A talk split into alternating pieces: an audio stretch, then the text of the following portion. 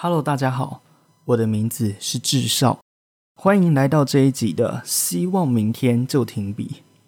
创作的最高境界是什么呢？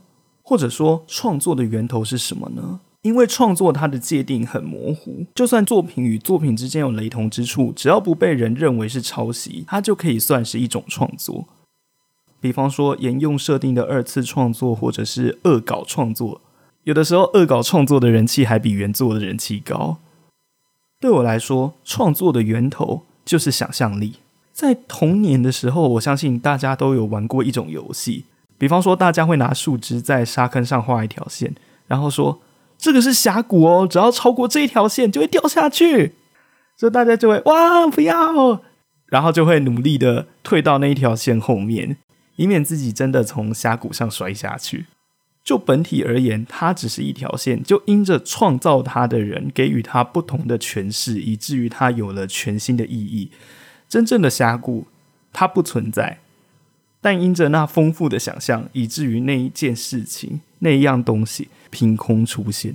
这就是我认为创作的最高境界，也是我非常想要抓住的，叫做无中生有。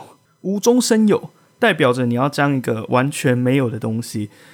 像是魔法一样变出来，同时也代表着你要拿出本来你就没有的那样东西。我们都知道魔法跟魔术，他们都很炫，可是他们都不是真的。就连魔术师自己也讲了，当今天有一名观众在问说，为什么那个魔术它可以这样变？为什么它可以从这里到那里？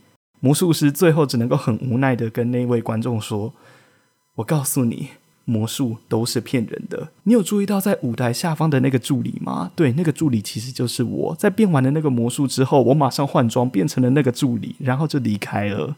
就这样很无奈的跟他讲解整个魔术的流程，甚至还有魔术师专门做节目去拆解自己的魔术。凭空想象做得到吗？我在学习声音表达的这个技能的时候，一而再再而三的被录音师训话。他告诉我说。不应该去想着我要如何依据我现在有的实力去加强我的表演，而是必须要突破，去抓住一个全新的意象。因为一名表演者在表演的过程中是不能够有自己的。这句话我百思不得其解，为什么？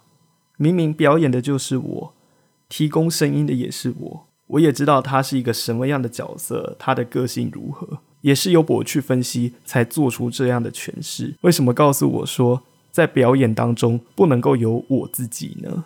但是确实，在听了这么多真人版毁原作的说法之后，我渐渐的有点了解录音师的意思了。当孩子在激发他的想象力的时候，他不会去想这个峡谷有多深，它到底有多可怕，他也不会去研究到底那个峡谷的风线有多么的曲折。他只要简单的画一条线，然后说这个就是峡谷，就是这么简单。也就是说，只要是想象力，不需要去在乎那样东西是不是真的，只需要凭自己单纯的创造力就可以把它创造出来。可是这种能力随着年岁越来越增长，到了什么事情都要实事求是的时候，会感觉这种能力好像就渐渐的消失了。也许孩子在创造的过程中，他不会想那么多，他不会去在乎他是不是亲眼见过那个峡谷，他只需要简单的画个几笔，峡谷就被他创造出来。甚至就连一个很可爱的布娃娃，在孩子的想象力之下，他们仿佛有了生命，全是因为他们打从一开始就不会在乎这么多。不要演自己这句话，也许。并不是像字面上告诉观众或者是导演说，我不是在演我自己，而是把自己融入在整体的表演之中，脱去自己既定的尝试，大放异彩。有没有想过那些奇幻小说，他们的舞台可能都不存在，角色都是虚构的，它完全就是一个凭空架构出来的文本。可是为什么最终它可以连续出好几套书，甚至大人小孩都喜欢看？因为它有想象力。同时，他的作品也唤起了人们的想象力。不知道是不是因为个性还是风潮，或者是文化，我们好像会讲求许多的故事设定都要越来越贴近现实。我们正在慢慢的失去某一样非常珍贵的东西。它之所以珍贵，在于它得来不易，失去了之后也不一定这么轻易的就能拿回来。